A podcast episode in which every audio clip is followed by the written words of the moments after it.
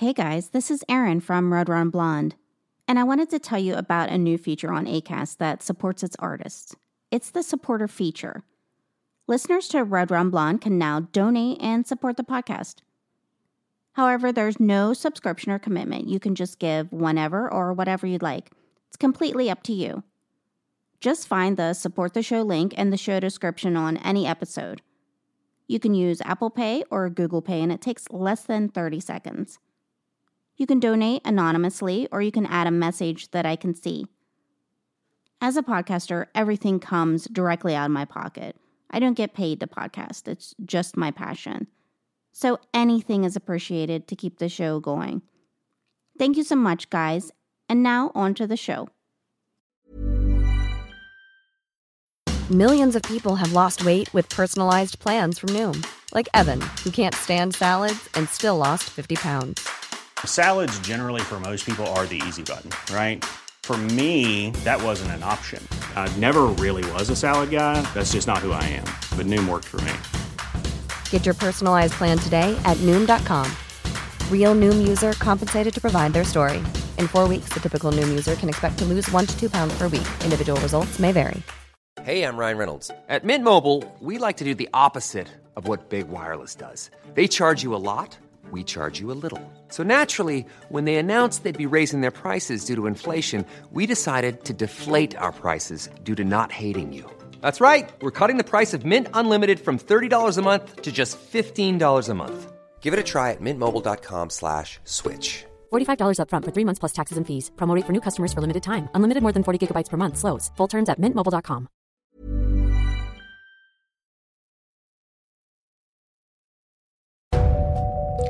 Hello and welcome to Red Run Blonde. This is a true crime podcast.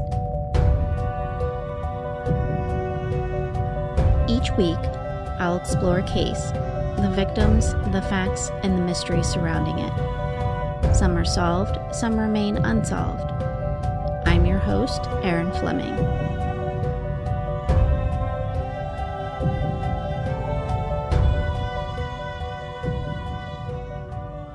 This week's episode contains sex, lies, a love triangle, a murder, and one attempted murder, all with one connection. When I first heard the story, my mouth was just hanging open. It's so full of twists, with one diabolical mastermind behind it all. Annalisa Raimundo was found beaten and stabbed in her condominium, but it would take years for her killer to come to light. In fact, it would take another crime to lead authorities to find the connection. Annalisa Raimundo was a thirty-two-year-old Harvard graduate with a master's from Columbia. The Filipino-American was born in Brooklyn, New York, the daughter of Doctor Renato Raimundo and his wife Susan. Dreaming of becoming a C E O of a pharmaceutical company, she worked at Purdue Pharma in Stamford, Connecticut. The Raimundos described their daughter as ambitious and hardworking, and she had worked her way up through the company. It was at Purdue Pharma where she met her future boyfriend, a research scientist named Nelson Sessler. Little did she know this relationship would be the cause of her death. The events of her death are like something you'd see in a movie, her sister said. For investigators, it would become a roller coaster ride of a case. On November eighth of two thousand two, Annalisa decided to work from home that day. After rising in the ranks at the company, it was one of the perks. She had purchased a condominium in the upscale community of Harbor Drive in Stamford. It was a quiet, gated area near the water. The two-story condo was just the type of place one would enjoy as a reward for all the hard work. That day was typical in the complex. Most of its tenants were at work, and there was the usual hustle and bustle of landscapers and FedEx trucks coming and going. All was normal until dispatchers received a very odd nine one one call. The woman on the other end of the line said, "I think a guy has attacked my neighbor." She didn't give a description of the suspect or identify herself, but she gave an address. The responding officer on the scene, Greg Holt, was a twenty-year veteran with several homicides under his belt. He said what he saw that day sticks with him. The front door was ajar. Annalisa Raimundo lay dead on her back. She'd been brutally beaten and stabbed nine times, even in her face. There'd obviously been a blitz attack right there in her foyer. Plants were knocked over. Dirt was everywhere. Assisting Greg Holt was t- investigator Tom McGinty. They found no apparent forced entry. Annalisa might have let the killer into the condo. They think she was hit on the head with a barbell that was laying in the foyer that she used for workouts and then stabbed. Being in great physical shape, she fought hard with the attacker. It looked like they went around and around in circles. Blood was everywhere. There was the dirt on the floor from the broken flower pots. But at some point, she had lost this fight. As the day progressed into evening, the investigators were surprised when a man showed up at the condo, saying he was Annalisa's boyfriend. Nelson Sessler said he was there to take her to dinner. Holt and McGinty took him to the complex's boathouse until they could question him. They found his demeanor very odd. To start, he had fallen asleep while waiting on them. Plus, he didn't seem to express any emotion and didn't really question what happened to his girlfriend. Not the typical response they had encountered in situations like this. It caused them to be highly suspicious. They delved further into the relationship. They found that Nelson and Annalisa both worked for Purdue Pharma. Initially, when they'd started dating, they kept the relationship very low-key. Friends described both of them as exact opposites. Annalisa was athletic and accomplished. She lit up the room when she walked in. Nelson, on the other hand, was very quiet and subdued. And their views on the relationship also differed. She was ready to settle down while he was not ready to commit. But as things got more serious, they felt more comfortable going public. Only a month before her murder, Annalisa and Nelson attended her sister's wedding together as a couple, and videos from that show, they show them laughing and dancing. There was no sign of discord. Annalisa's family was notified of her death at their home over seven hundred miles away in Michigan. Her sister Bernadette recalls hearing the knock at the door in the middle of the night. She was the one that had to break the news to her parents. And they were all in disbelief. It wasn't like their daughter lived in a violent neighborhood or had any enemies. They didn't even know what the motive could be behind this whole crime. So since the focus was on the boyfriend Nelson, police were looking hard at his motions that day and the night before. Admitting that he spent the night at the condo, he insisted that he last saw his girlfriend when he left for work that morning. Things were fine, and Annalisa was well, he declared. And after looking into his story, the investigators found that it rang true. He had indeed been at work all day, and his coworkers confirmed this. And when his clothes were examined, they were devoid of any blood. So, with an ironclad alibi, they had to eliminate him as a suspect. But they still felt he had to be at the center of it all. In their guts, they felt something was wrong, and they knew he wasn't being entirely honest with them about all he knew. Then a report arose of a very suspicious character who seemed to be talking a lot about the murder. This guy turned out to be a petty criminal named Gary Riley, but he too was cleared when it was discovered he was nothing more than a big talker. He was released as a suspect. So authorities began to focus on that mysterious nine one one call. They found that it came from a payphone down the street. After interviewing all the neighbors, they found that no one had reported anything or made that phone call. And they had nothing to go on since the caller refused to give her name, abruptly hanging up instead. Investigators Holt and McGinty had nothing, and the case went cold after five months. Then another story emerged that would link to the crime and eventually shed light on Annalisa's killer. And this part of the story is absolutely insane. On March twenty-third of two thousand three, Paul Christos was rushed to the hospital by his wife, Sheila Davaloo, with stab wounds. And when asked about how he obtained the stab wounds, Paul would tell a story that would shed a light onto a diabolical mastermind. At home, Sheila suggested they play a game, and it was supposed to be an innocent experiment. One person would blindfold and tie the other up, holding objects up, and then that other person would have to guess what that object was. To most, it sounds sexual, and while it may have had sexual overtones, Paul said it wasn't intended as such. So first he tied and blindfolded his wife, and he held several objects up to her like a camera, and then it was her turn. After a few objects, Paul said he felt a heavy thrust on his chest, and then another, and he heard Sheila cry, "Oh my God, you're bleeding."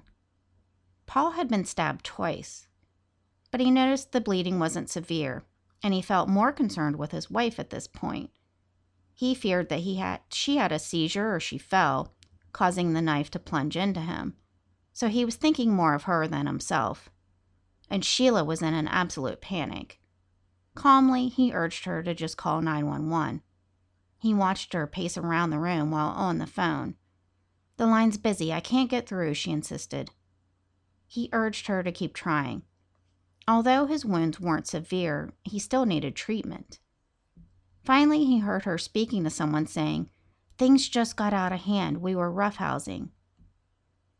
After some time, Paul was concerned when the ambulance didn't show up, so they would have to get to the hospital themselves.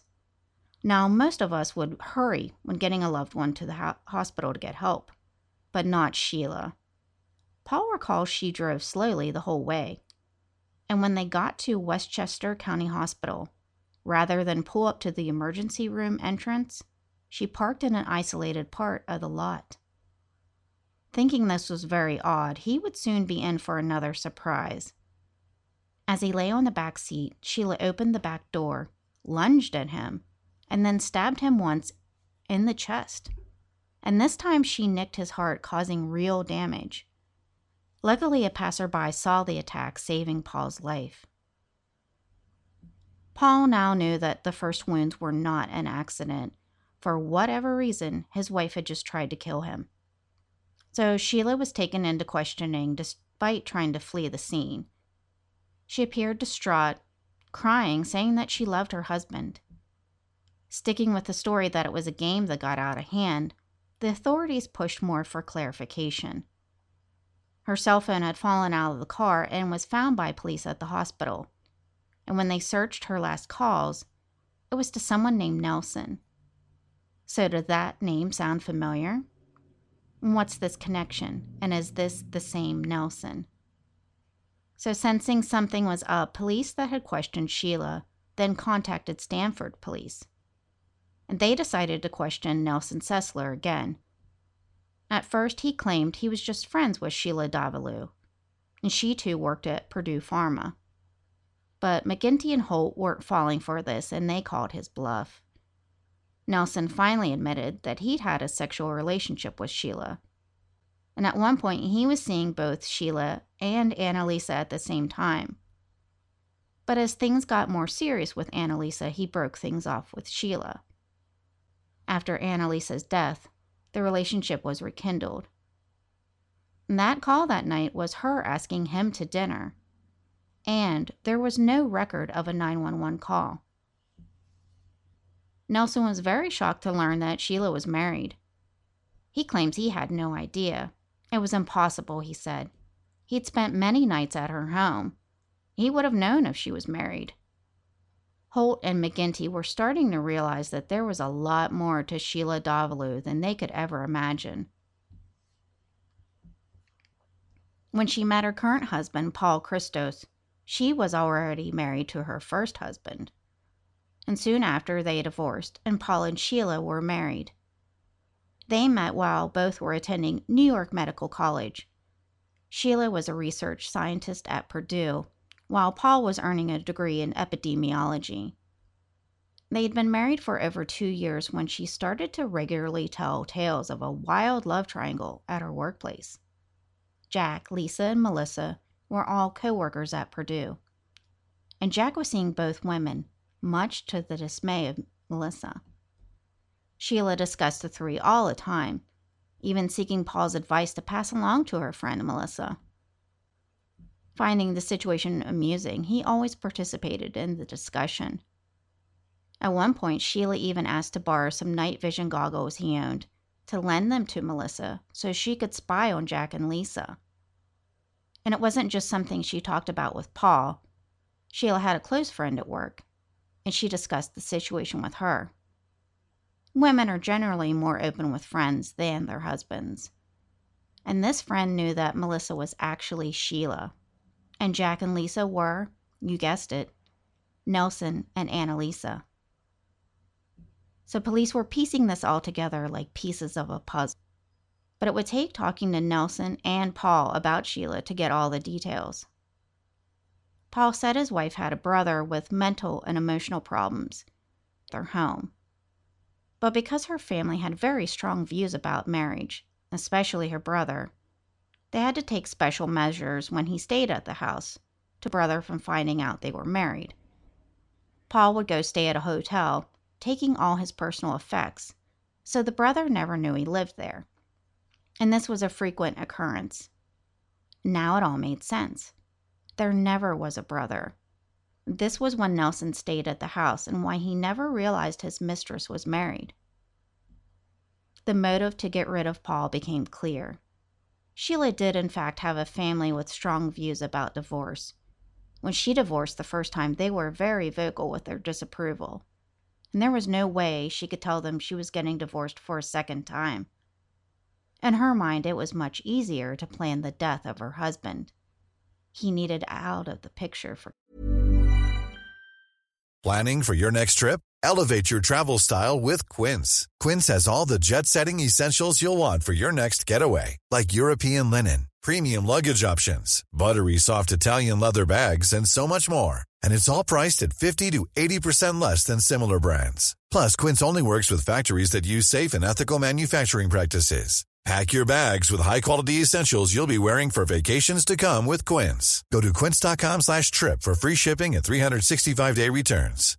If you're looking for plump lips that last, you need to know about Juvederm lip fillers. With Juvederm Volbella X C and Juvederm Ultra X C, your lip look, whether it's subtle or bold, can last up to one full year with optimal treatment and no additional maintenance. Find a licensed specialist and see if it's right for you at Juvederm dot com today. That's J U V E D E R M dot com. Add fullness to lips in adults over twenty-one with Juvederm Volbella X C or Juvederm Ultra X C. Do not use if you have severe allergies or a history of severe allergic reactions, or if you're allergic to lidocaine or the proteins used in Juvederm. Tell your doctor if you have a history of scarring or taking medicines that decrease the body's immune response or that can prolong bleeding. Common side effects include injection site redness, swelling, pain, tenderness, firmness, lumps, bumps, bruising, discoloration, or itching. As with all fillers, there's a rare risk of unintentional injection into a blood vessel, which can cause vision abnormalities, blindness, stroke, temporary scabs, or scarring.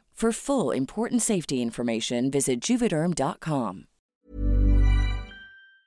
Good. Instead of calling nine one one, Nelson was called by Sheila to arrange dinner plans. She claimed to the police that she'd been canceling dinner plans with him because Paul was hurt, but no one was buying her story. She was arrested and charged with first-degree murder. Nelson wondered if she could have had anything to do with the death of Annalisa. Police were wondering the same thing, and Sheila became suspect number one. At this point, everything against her was circumstantial evidence, all except for a small drop of blood found on the bathroom sink handle at the condo. The killer had washed their hands after killing Annalisa, and previously, police had been unable to link the D N A to anyone. When they compared it to Sheila's, they got a match. McGinty called his partner saying, "We've got her." Sheila was already serving a sentence of twenty-five years for the attempted murder of Paul Christos in a New York prison. Eight years later, in two thousand twelve, she sh- stood trial for the two thousand two murder of Annalisa Raimundo. The prosecution had the D N A, the fact that she'd left the office that day at work, and evidence from a search warrant. At her home, they found two stun guns and a lockpick set. In a surprise move, Sheila chose to represent herself in court.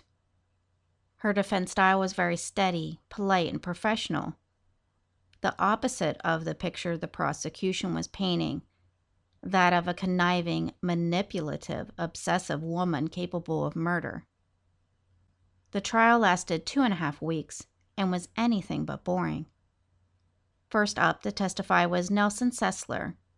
His demeanor was very low-key. When police had first questioned him, they took him to be unemotional, but this was simply his personality. His friends and coworkers described him as laid-back, even possibly too laid-back.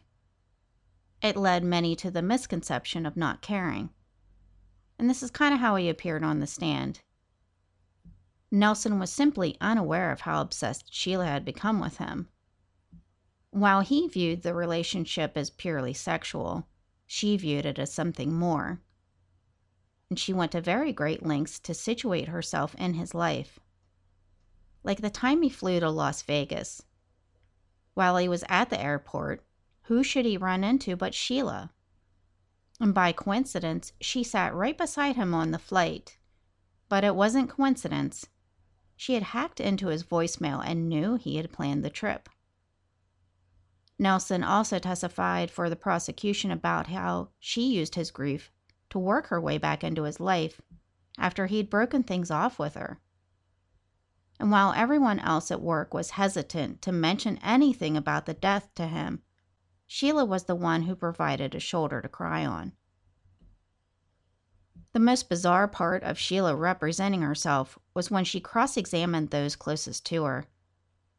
Paul Christos took the stand, describing his cross-examination from his ex-wife to be, quote, surreal. To him, it fit perfectly well with her arrogant personality.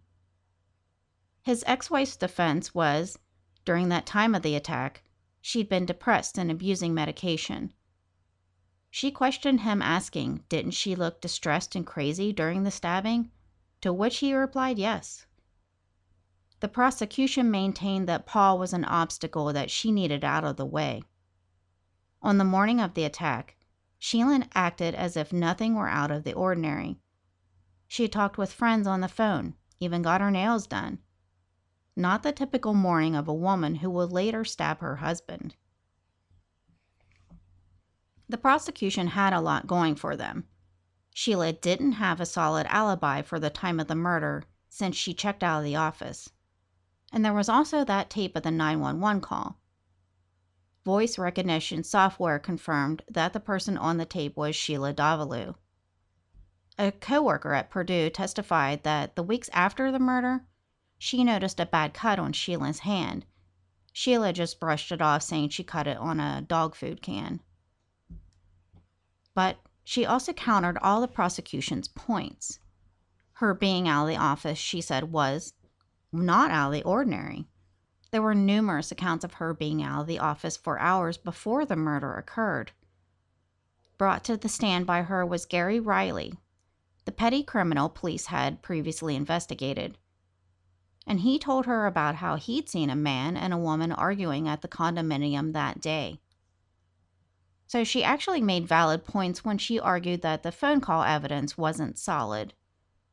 Despite the software recognizing her voice, several of those close to her couldn't honestly say whether it was her or not.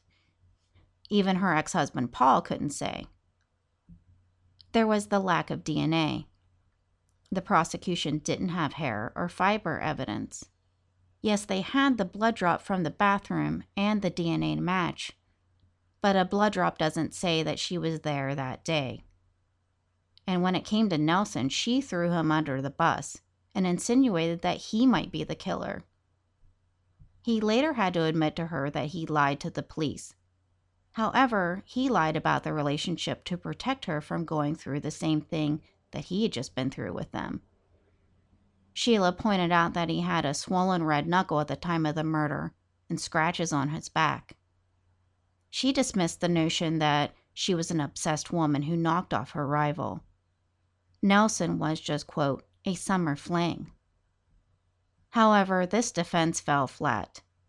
After the second day, the jury came back with a guilty of first-degree murder.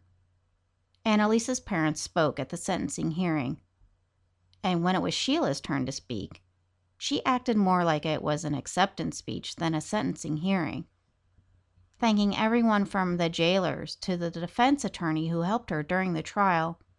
She then went on to say that she hoped the punishment given to her would bring the Raimundos some kind of closure. She would never accept responsibility for Annalisa's death, but made it seem like she was willing to be a martyr to make the Raimundos feel better. The judge wasn't moved by her speech. He sentenced her to fifty years. And that would be served after her twenty-five year sentence of attempted murder in New York. After that, she would be transferred to Connecticut to serve out the murder sentence. After the trial, Paul became close to the Raimundos. If he hadn't been stabbed, the murder of their daughter might never have come to light. He joked with them, "What's a little stabbing between friends?" Annalisa's sister, Bernadette, went on to have her own family after the death of her sister. Her firstborn was named Annalise, after her aunt. Bernadette says her daughter is like her sister, fiery, loving, and thoughtful.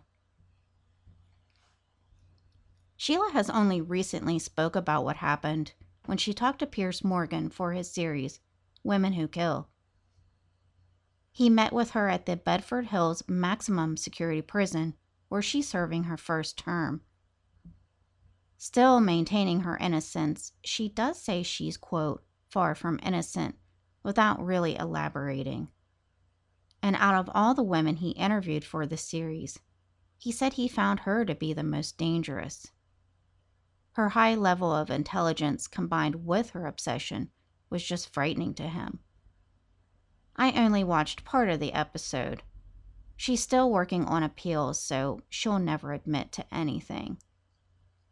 And even though she was very clever about covering up her affair, she still had motive to kill. Combined with the D N A evidence and the testimony against her, there was enough to convict. The case still sticks with those involved. Greg Holt says cops always have that one case that really gets to them. And for him, this was the one. When they spoke with the Raimundos about the daughter, the death of their daughter, he says he'll never forget the look in her mother's eyes. He felt then and there that they had to solve this crime. This was a young, successful woman in the prime of her life. He said he thinks of Annalisa all the time. I, for one, think it would be very interesting to see a psychological profile of Sheila Davaloo. I would probably peg her as a sociopath. She seemed very relentless in getting her way. So that was the story of the murder of Annalisa Raimundo. Thank you for listening. If you have any suggestions for the podcast, you can find me on social media. There's the Red Run Blonde Facebook group and the Facebook page, as well as the Twitter page and Instagram. Keep your eye out for Michelle McNamara's book, I'll Be There in the Dark, which is coming out at the end of the month.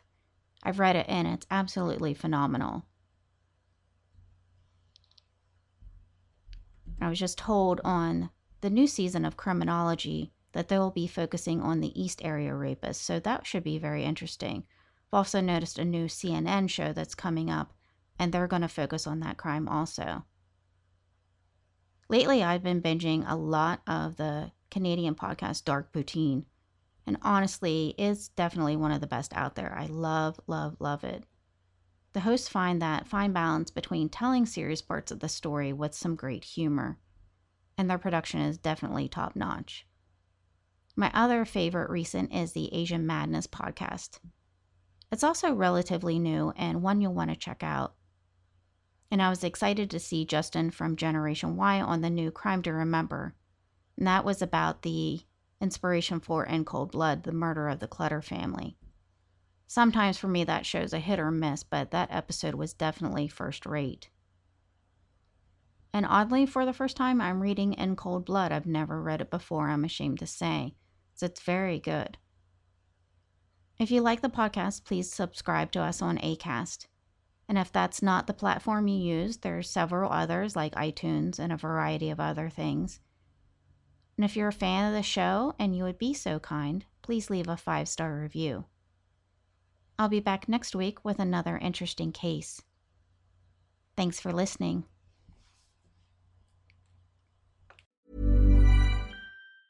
Planning for your next trip? Elevate your travel style with Quince. Quince has all the jet-setting essentials you'll want for your next getaway, like European linen, premium luggage options, buttery soft Italian leather bags, and so much more. And it's all priced at fifty to eighty percent less than similar brands. Plus, Quince only works with factories that use safe and ethical manufacturing practices. Pack your bags with high-quality essentials you'll be wearing for vacations to come with Quince. Go to quince.com slash trip for free shipping and three sixty-five day returns. When you make decisions for your company, you look for the no-brainers. And if you have a lot of mailing to do, Stamps dot com is the ultimate no-brainer. It streamlines your processes to make your business more efficient, which makes you less busy. Mail checks, invoices, legal documents, and everything you need to keep your business running with Stamps dot com. Seamlessly connect with every major marketplace and shopping cart. Schedule package pickups and see your cheapest and fastest shipping options from different carriers. With rates up to eighty-nine percent off U S P S and U P S rates. And with the Stamps dot com mobile app, you can take care of mailing and shipping wherever you are. Make the same no-brainer decision as over one million other businesses with Stamps dot com. Sign up with code PROGRAM for a four-week trial, plus free postage and a free digital scale. No long-term commitments or contracts. That's Stamps dot com, code PROGRAM.